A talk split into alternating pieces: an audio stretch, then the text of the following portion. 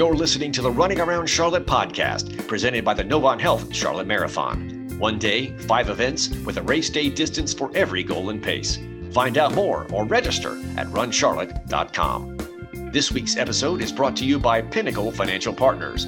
And here are your hosts for the Running Around Charlotte podcast, Tim Rhodes and DC Lucchese. In a traditional world, it's drilled into our heads that good nutrition is a balance of all food groups, which includes protein, most often lean meats. Nothing against a good piece of grilled chicken, but our next guest on the Running Around Charlotte podcast says you don't need to eat chicken anymore or even eat meat at all. Matt Frazier is the author of No Meat Athlete, and his blogs and books chronicle the basics of being an athlete on a vegan diet. Namely, it can be done. In fact, Matt says your performance will not only not suffer, it will be much better. He's perfecting his diet every day and as an athlete and as a dad. He joins us now. Welcome, Matt. How you doing? Hey, thanks for having me. I'm doing great. Good to be here. Excellent. Uh, DC Lucchese, how you doing, my friend? Great. Motivated and caffeinated, man. I love it. Matt, I know a lot of runners will be interested in what you have to say. So tell us, let's start with just the base. What, what is a truly vegan diet? And we know it's more than just skipping meat and dairy. What do you tell people when you explain uh, what the no meat athlete is? Sure. Well, it's uh I mean a vegan diet what that is is not really complicated. That's that's just a diet that is free of animal products. Usually when people use the word vegan, they are talking about uh, a lifestyle as well. So somebody who says they're vegan, you know, will also not use animal stuff. Like they'll typically buy uh, running shoes that aren't don't have leather with, which most running shoes these days don't have. Um, but often they'll go to lengths to make sure there's no animal used in the glue and things like that. Um, so, but you know, recently the plant-based diet is kind of the more popular term, and I think it's because it's more inclusive. Uh, it can kind of be what you want it to be. For some people, that means the same as vegan, just without the lifestyle component. It just means a vegan diet. Uh, for some people, it, it implies a diet that is mostly vegan or mostly mostly plants, but really focused on health. Whereas a vegan diet, a strict vegan diet, can still be really unhealthy. You could eat all kinds of vegan junk food if you want to, uh, and still be vegan. But plant based generally comes with this idea that it is a, a you know focused on health, uh, and I think that's that's the reason why it's kind of that term has gotten popular recently, and uh, and why we're seeing a lot of athletes you know turn to it because it's it's the health side of it. It's not so much the the ethical side that is that's what's uh you know boosting performances. So. Right. W- just start with uh, maybe a couple of the benefits of a of a non meat diet. Let's stick with the the the, the plant based diet. Excuse me. Let, us start with well, that. Talk about some of the benefits. Go ahead, DC. Well, you know the first one. The first one, Tim, is of course that uh, that a plant-based person, a, an athlete, or a regular person on a plant-based diet will generally, you know, not proselytize uh, and keep it to themselves. And a vegan is like a CrossFitter; is they'll tell you about it all the time. in many ways, get it, Matt. in many ways, that is true. I, I try hard not to be the uh, the proselytizing vegan, but uh, I guess sometimes it comes out. But yeah, I, I think it's important. Well, I like I actually book, like to try so. to. I know. And so people are always surprised when I don't try to push it on them. I'm kind of like, I like to provide the tools. And if you're interested, then, you know, here it is. But I really, I was always so averse to that kind of mm-hmm. messaging, like the, the ethical sort of like you, you should be doing this or you're wrong for not doing this. And that, that probably kept me from this diet actually longer than, than I otherwise would have, would have, it just took me longer to get to it because I thought you had to be like joining this cult if you were going to do it. Uh, and so that I think it was really important to me from the beginning to like not be that and kind of be the opposite to be someone who's like you know the chill cool vegan who's like you know is enjoying the benefits being a good example but not trying to right. push it on anybody um so anyway you asked about benefits for me and and it turned out like i was surprised because when i went vegan or vegetarian the first time um i wasn't expecting any performance benefits it was it was for for ethical reasons a personal choice uh, mm-hmm. i had been trying to qualify for the boston marathon and was I had taken 90 minutes off my first marathon time, or maybe 93 minutes, and I was 10 minutes shy of getting in. Back then, it was a 310. I had run my first marathon was 452, and I finally decided I was going to go vegetarian. And when I did, I didn't expect it to be a good thing. I thought I, I didn't know what, what, it was going to do, and I couldn't find any information about it. This was 2009, um, so I just that's when I started my website. And then the great surprise to me was that six months after that, I took those final 10 minutes off my time, qualified for Boston. And the way that happened was that the summer of training in that the six months, you know, kind of covered, it was the best six months I'd ever had of training. And largely that was because I didn't get injured. I did the same types of runs I'd always been trying to do. Uh, you know, the, the, speed workout, the tempo run, the long run, and at these paces that were required to get to Boston.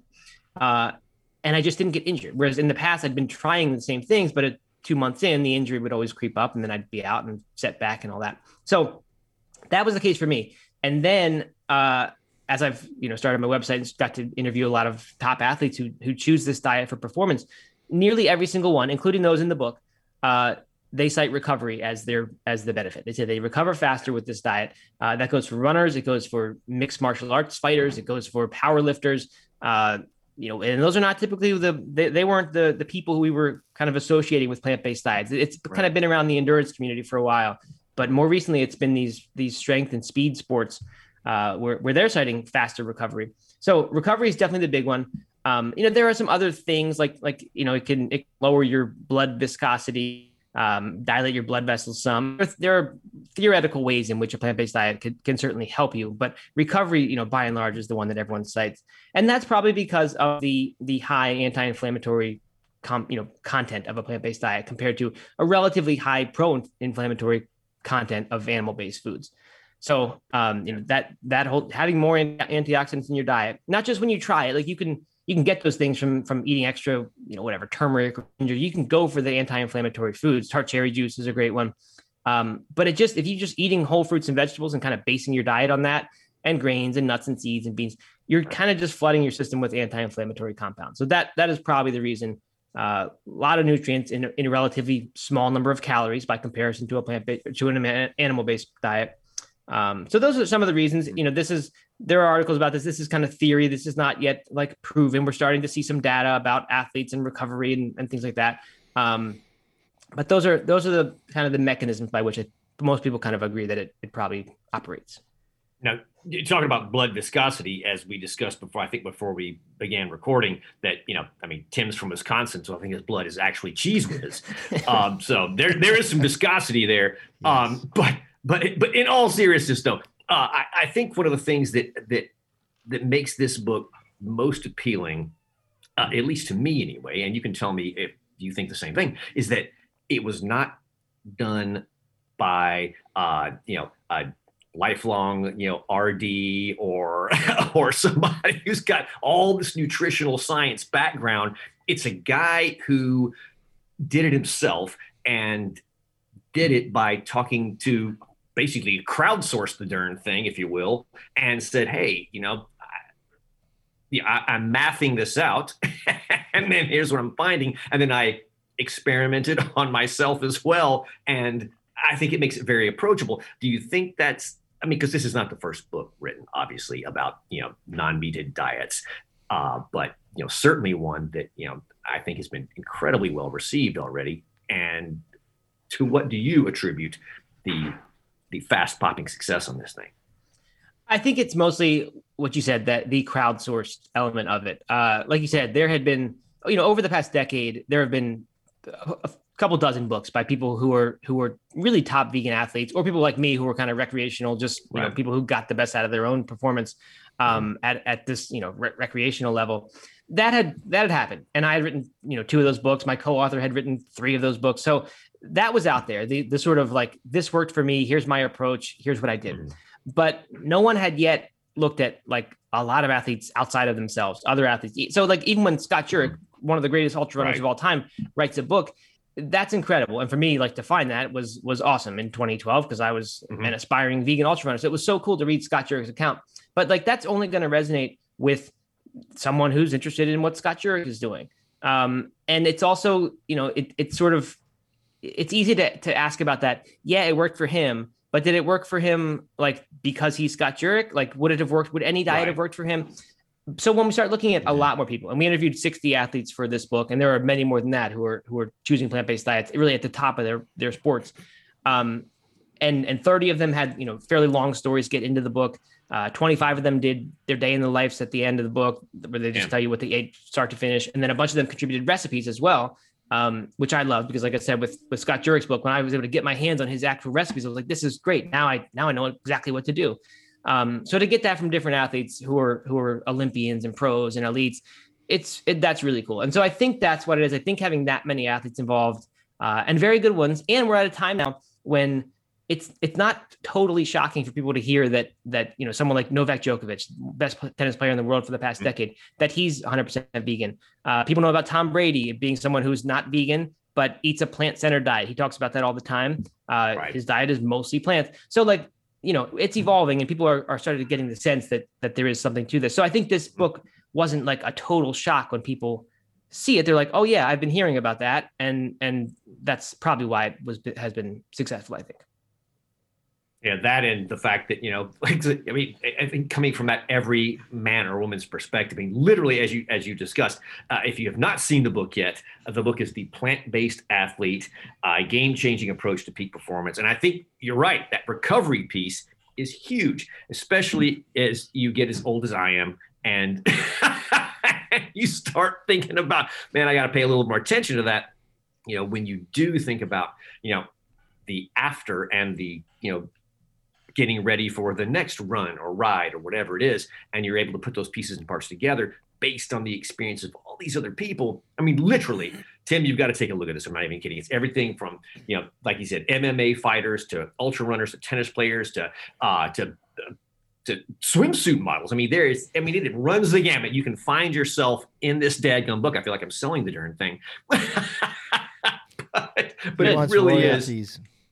exactly. Yeah. But it really is, it really, you really can find yourself through it. And I think that's the, the point that Matt was making. It's not just, you know, a guy or a gals, you know, here's how I did it thing. It's a, how a lot of people are doing it. So you can see yourself figuring it out, which is a very long run up to if we got a Wisconsin cheese guy who is, you know, you know, probably not going to jump on the bandwagon or even come to the parade where the bandwagon will be, what is something that you would say, hey, look, man, I'm not trying to sell you, but here is one thing you could try or one thing you could implement or whatever to say, man, dabble and see how it works out for you.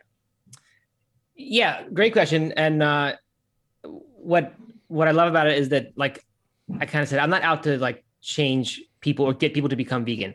Uh, what I think the power is is in just getting people to eat more plants and getting people to say, "Hey, I can I can have a larger proportion of my diet dedicated to plants, which almost everybody agrees that they would do better with, no matter what diet you're talking about, paleo, keto.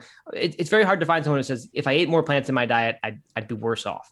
Uh, so, you know, so like that, that's kind of where I think you should start. And honestly, like for me, like going 100% vegan was never the goal in the early days. I just, I, I remember when I first started, uh, I just didn't want to eat four-legged animals. That was my thing. I said I got to still get my protein, so I'm going to keep eating uh, the chicken and the fish, but I'm just going to stop mm-hmm. eating four-legged animals. And that, you know, that worked and it was fine. And for a year, and then I was like, wow, I feel good and I like this. I'm going to go a little bit further and I'm going to have just fish. And then after that was going great, I said, okay, I, I can go all the way to vegetarian, and then from there to vegan. So like, I don't think you need to set out with the goal of like, I want to be 100% plant-based.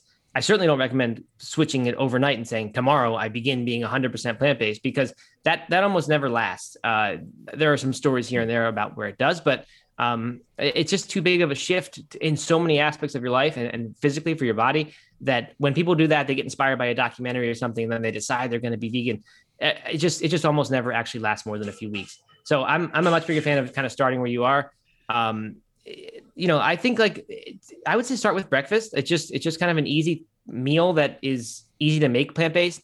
Uh, and in fact, a lot of people can can get behind the idea of eating plant based during the day and then at dinner time they still eat whatever whatever they want. And and you know that's just it's just something that feels like i don't know somehow the, the daytime meals uh we're not so culturally conditioned that they like have to have meat in them to be a meal where, where we do have that a lot of us for for dinner time. So um i tell people like start start by having a smoothie in the morning or just have some fruit or just have some oatmeal and mm-hmm. just just begin there. And so then you're not eating animal products until say noon when you have lunch. Um, and really, rather than like not having animal products, again, that's not really the point. The point is get lots and lots of fresh fruits and vegetables and, and nuts and seeds and things like that and grains. Yeah. Like that's what I would think about in the mornings as I'm making this smoothie and this oatmeal is just how many great anti-inflammatory and, and otherwise good foods I'm getting into my body. Um, so I would just begin there. You know, there's lots of other strategies you can you can add a salad before every big dinner uh, which not a bad step to do if, if you're just not getting those vegetables on the plate. Uh, there are things like you know you can you can change the proportion of your plate if you eat like say beef and broccoli, start eating broccoli with a little bit of beef, um, and just sort of changing mm-hmm. the proportions of the way you view meals, which is hard to do. Like we're we're so used to thinking of that meat is the center of our plate, and that should be you know probably fifty or sixty or seventy percent of the actual calories and the the fullness on the plate. Um, but if you look around at the populations that live the longest, like the blue zones populations in the world, where these pockets around the world, I think there's five of them that produce the mm-hmm. most number of people who live to 100. Almost all those eat some amount of meat. One of them doesn't, but but most of them do and they eat it more as like a condiment. It's like this, it's this side dish, but but their whole meal is so often based on some kind of vegetable that's that's cooked or, or potatoes or beans or things that are you know right. that are not animal based but still provide tons of of satiety and they make you feel full and they're they're good and of course lots of nutrients as well. So uh yeah I, I really think i'm a huge fan of just like the the start small way. Um and and my favorite way to do it is is smoothie is it or the morning just because i think we can we can really easily imagine getting away from meat in the mornings but but for some people dinner time is a little harder. So i i've gone through um, periods in in my life where i've um, fasted for uh, periods of time you know typically. And it, it's more for me it's more spiritual and i um, kind of reason and i you know try to focus on fruits and vegetables and and the thing that is really the hardest and i guess it's kind of the point of it is if, for a, a, spiritual fast is you know it, it i'm hungry. I'm i'm hungry a lot. And so i think if you said hey it's it's something that I want to challenge you to. And I know you're not a proselytizer when it comes to this, but hey, Tim, I want to challenge you to, to try it and see how long. And I'd be like, you know, sooner or later, I'm going to give out because I, I get hungry. How do you stay not hungry all the time? Or is it kind of like, well, I am kind of hungry all the time, but I, I graze instead of eat three squares. I just kind of graze along as the mm-hmm. day goes by. Yeah, so that that's a really really important question, and the answer to me is there. There are a couple aspects. One is that I mean, when you just go on a fast, you're that's that's a drastic immediate change to your diet. Uh, you know, your stomach will actually shrink or grow depending on how much food you tend to be giving it. So if you're if you gradually, you know, over the reduce your calories by you know five percent, and then the next week you reduce by five percent more, and you gradually lessen the amount of calories, your stomach will actually shrink to the point that you need less food to feel hungry. Um, now, hopefully, you're getting roughly the same amount of calories if you're not trying to lose weight, because otherwise you will lose weight. Um, and so, as you get to eating fewer calories, if, if that is what you're doing, um, you know, you you can you can, or I should say, as you get to eating less calorically dense foods, you can start to focus on certain ones that actually do provide some calories. So fruits and vegetables don't provide a whole lot of calories per pound, especially vegetables don't. Meaning you could eat a you know giant salad and you'll be full for the next hour because you completely full, filled your stomach with food, but very few calories in there. Um, whereas if you if you eat you know a, a whole bunch of peanut butter, uh, that's that would take longer to to actually fill up because it doesn't take up a whole lot of space in your stomach, uh, and it's packing tons of calories. So like that's one of the things that a lot of the athletes in our book is they tend to focus on calorically dense plant foods. So not just fruits and vegetables, not just leafy greens and things like that, but like I've said several times now, the beans, the sweet potatoes, yeah. the nuts and seeds, uh, they'll the avocado, things that are fatty, you know, they'll they'll work that into the diet because that mm-hmm. packs the calories. Because this is a very real problem. Like people go plant based when they hear that it's a good thing for their for their sports performance, and then they'll come a month later and say, "Well, I tried it, it didn't work because I was just I was didn't have any energy and I was hungry all the time." But then you find out that what they did was they took the meat that was on their plate and they got rid of that, and then they replaced it with you know some vegetables or maybe a potato. And they you know lost 25% of their calories in the process from their diet by removing the calorically dense animal products and replacing them mm-hmm. with with non-calorically dense plant food. So you really need to make choices that that aren't just replace the meat with with you know something that like you need to replace those calories the amount of calories you're losing uh, unless you're trying to lose weight. And then finally the last thing i would say is like with a plant-based diet i just find you need to eat more frequently uh, because you're you're getting foods that are very high in nutrients in micronutrition, but not high in calories. So it's going to be tend to be meals that you know you'll you'll feel full for a minute, but then you know an hour later it will be digested, and that's part of the reason like people are choosing this diet for for sports and even during sports. Like Scott Jurek again, he said a long time ago that uh, you know, pretty much everyone's nearly vegan when they're when they're running because that's the kind of food that that supports you and and you know you can burn through fast and use it efficiently.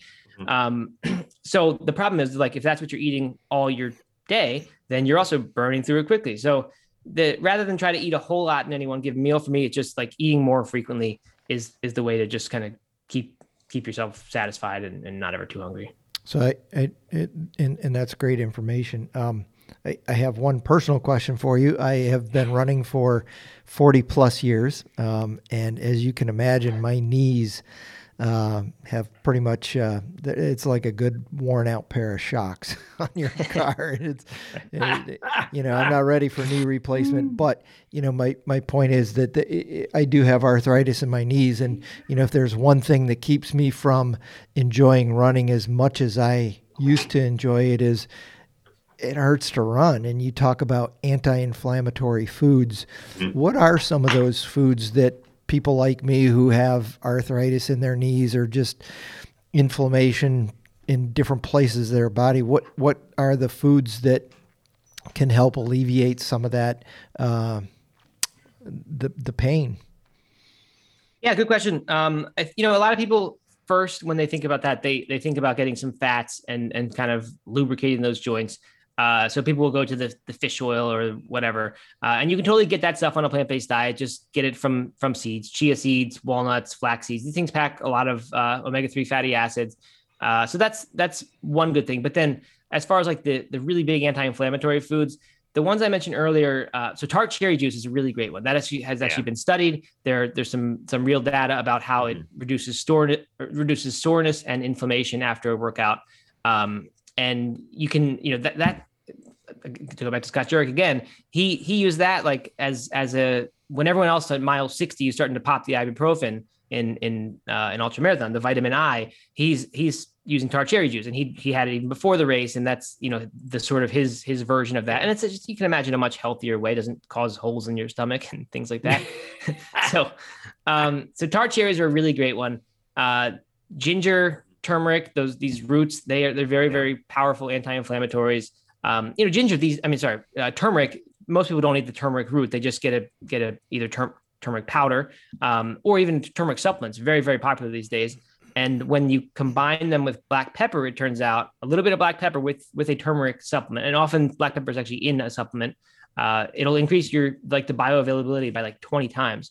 So a little bit of turmeric with black pepper, and also if you eat any Indian curries and things like that, they tend to have black pepper with with the turmeric anyway uh, just as part of the recipe. Mm-hmm. So that's a really great one for anti-inflammatory. And then like the leafy greens, you know, nobody wants to hear about leafy greens. I know it's it's not exciting, uh, but I I really think for me this was the big difference. Like I mentioned when I was in my Boston qualifying days, uh, I had read the the nutrition books, Chris Carmichael's book, um, Eat Right to Train Right or something like that. Yeah, that's yeah. Armstrong's old coach. And you know, so I like from that, what I took was I need to eat 65% of my diet from from carbohydrate. And for me, that was like usually brown rice. I need to get, uh, I think it was 15 or 18, no, 15 to 12% from protein. And that was the chicken breast.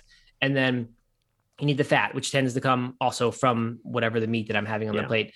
Um, but it's so easy to eat that way and just focus on those macronutrients, carbohydrates, protein, fat, mm-hmm. and just totally ignore the fact that that vegetables provide all this micronutrition, all these nutrients that are you know extremely crucial for for rebuilding muscles mm-hmm. uh, and just leave that off your plate so you can eat a diet that, that's like hitting all your hitting all your macronutrient numbers but largely missing the the micronutrients which uh, to me is the good stuff like that's that's these days how i eat is i think about what foods are giving me the most micronutrients and i don't even think about the protein carbs and fat anymore uh, it just I it, I think that really is secondary in recovery to making sure that your body has all these these minerals and vitamins and things that it could possibly need. So absolutely add the leafy greens in. Like it just that's what I said. If you can just add a salad before your dinner and make it a big giant salad before every dinner, uh, that's that's just a, a, really good way to do it. Like that's where so much nutrition is those leafy greens. And even a lot of people who eat plant based diets uh, tend to go through periods where they forget to eat the greens. I mean, it's just easy. Like these days, you start traveling or whatever, and then that's the first thing that goes is mm-hmm. you just you just you can go to now to Burger King and get your Impossible Whopper, uh, and you can eat your whole diet that way. But if you if you're forgetting the fruits and vegetables, it's kind of you're not really doing you know you're not really doing it. Yeah. Matt, now, now how does this wash? I'm sorry, Tim. I got I got I got to know as as a dad and a husband and all that. How does this wash? And how do you and, and you know Tim has kids as well. It's like ain't it'd be like going to a restaurant. Nobody is ordering the same thing How do you satisfy that team? Do they all go, oh my gosh, another salad to start the meal? How does this go down at your house, man? How did you sell it there first?